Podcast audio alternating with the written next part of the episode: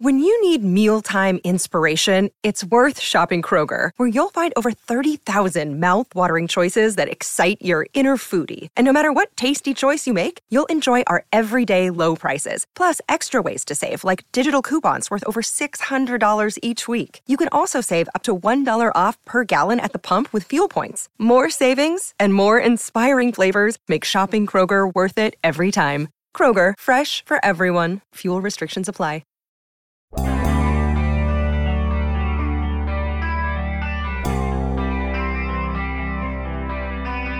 It's Legal Tampering Monday, and if that doesn't sound like the kind of thing that you'd say on a football show, this is actually one of the cooler days on the NFL schedule. Good morning to you. Good Monday morning.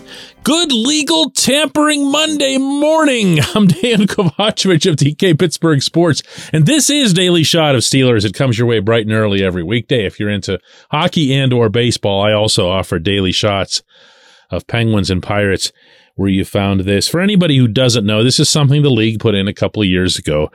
They knew tampering was going on all over creation. They knew everybody was talking to everybody else's pending free agent or their representation or their cousin who wasn't really their representation but could pass on information to the representation. And finally, they just said, we're just going to make it legal for a little while. And then from there, came the bizarre term legal tampering. It's free agency before free agency. It's you can agree to contracts, you just can't put pen to paper over them, but everyone will know that they've been agreed upon because it benefits everyone, particularly the teams, to get word out that they've been agreed upon because it'll then theoretically quell any further pursuits of that player since it isn't yet officially free agency. Got all that? Okay, cool. Here's the next thing I have to say about this, and it's a lot simpler. Sign Cam Sutton. That's that's my thing today. I am put off at least a little bit that the player the Steelers themselves will internally acknowledge is their most pressing priority in free agency is sitting there unsigned. And unlike certain players who, when they go out to the open market, you don't know what they're going to be worth. Case in point there, not to get sidetracked here, but is Terrell Edmunds. Because Terrell, we all thought he was going to get at least some kind of decent money when he went out on the open market last year. Kevin Colbert played that one completely correctly. He understood that the safety market was fading. And Terrell basically, and he'll be the one to describe it like this himself, had to come back with his tail between his legs and say, All right, what do you guys want to pay me? And it ended up being a very small deal for one year. Well, this won't happen with Sutton. It has a 0.000% chance of happening with a guy who can play both outside corner and bounce to the inside, play both of them effectively and generate his fair share of uh, splash is a little strong, but he'll he'll make the occasional play out there and it'll be a big play. This isn't someone that you can let walk. If it was someone you could let walk, it most certainly wouldn't be in the context of not having anybody at either starting corner position. And let's not bring up James Pierre or Ahkello Witherspoon or anyone like that. They're not in Cam's league. If you lose Cam, you've got to replace him with not one, but two corners. So what are we doing here? What are we doing here? Is this like a game? Is this Omar Khan trying to emulate what Colbert did with TE? Because that's not going to work here. I don't think Sutton will end up with a ton more on the open market than what the current expectations are, but I do think that it might be. Well, look at it this way all it takes is one.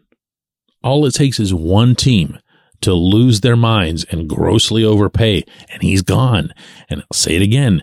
Now you're left with not one problem, but two really big problems. What can you expect at Point Park University in downtown Pittsburgh? Respect, rigor, relevance. That's the Point Park pledge. You'll be treated with respect while being challenged and supported. Academically to graduate with career ready, relevant skills. Visit pointpark.edu to learn more.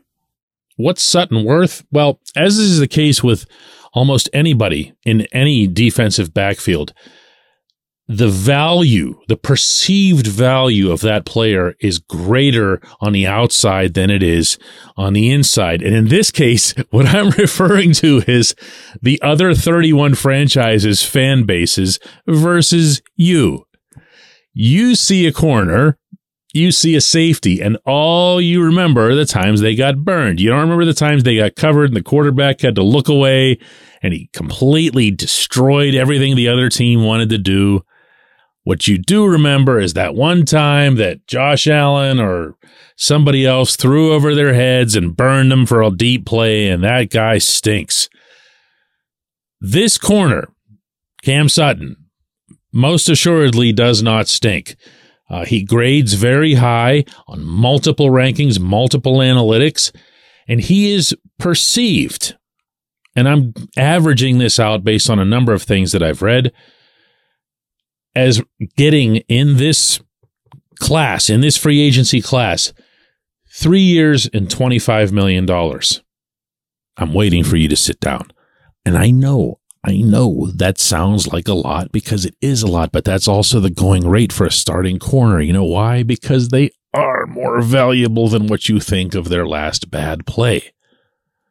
And if the Steelers can get Cam for three years and 25 million right now, right now, before there's any drama, before there's any one team that loses its brains and takes him away from you, you got to take care of business. This isn't the time to get clever or to try to save a million or two here or there. You have stated, you, the Steelers, have stated that this is your guy. This is the one that you can least afford to lose. So, what are you doing? What are you doing? From the time that anybody would be listening to this show right now to noon, there's still time. Get on the phone, get it done. He can't go anywhere. When we come back, J1Q. This segment of Daily Shot is brought to you by the personal injury law firm of Luxenberg, Garbett, Kelly, and George, LGKG. They represent people who are hurt in car accidents who need help with workers' comp, who filed for medical malpractice claims. The attorneys at LGKG have been keeping promises in our region for over 80 years. Learn more about them at lgkg.com or by calling 888 842 5454.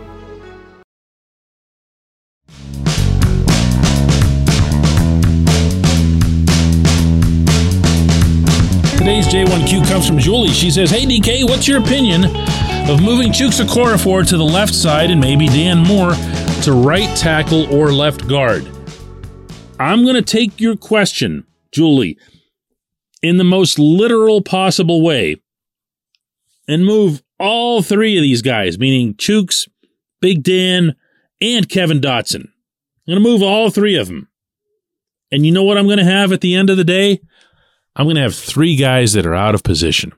I'm going to have three guys wasting the full year they just had together in all five of them having played in all 17 games, in all five of them having played almost all of the snaps, and all five of them not having budged at all. Does anyone remember going back to last summer after Mason Cole was signed to bring yet another guy into the equation? How Cole was seen as a center slash guard. In fact, in his time with the Vikings, he did play both positions. And we thought maybe he's a swing man. Maybe Kendrick Green is still somehow in the mix. God help us.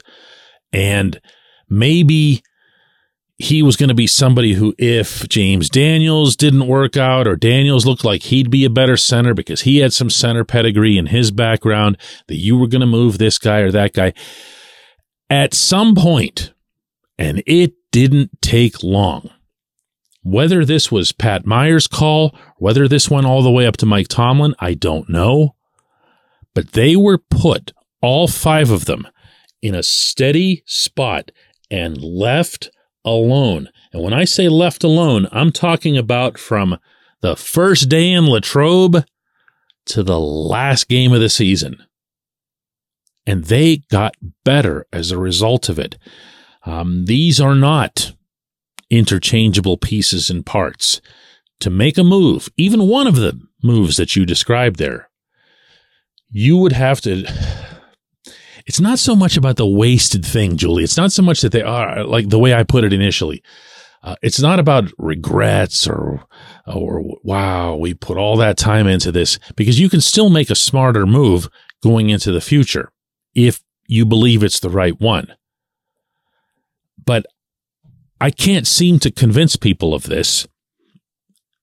The management and the coaching staff of this football team really believes in the blossoming and evolution of this offensive line that they saw, does that mean that they won't covet some super sizzling left tackle should they be available in the draft? Does that mean that they'd walk away from an OL who would drop even at another position? Even one that appears to be very clearly taken? No, I don't think so. But what I've heard from the Steelers is that they're looking for support at both left tackle and left guard. And when I say support, you hear depth. Um, that's not it. I'm suggesting that if you bring in somebody, especially if it's a high pick, you don't get a first round offensive lineman for depth. Okay. What you do is you create depth because that person comes in and hopefully is better than anybody else that you have at those positions. And now the people that you do have at those positions slide down the depth chart. Maybe that's Moore. Maybe that's Dotson. It won't be any of the other three guys.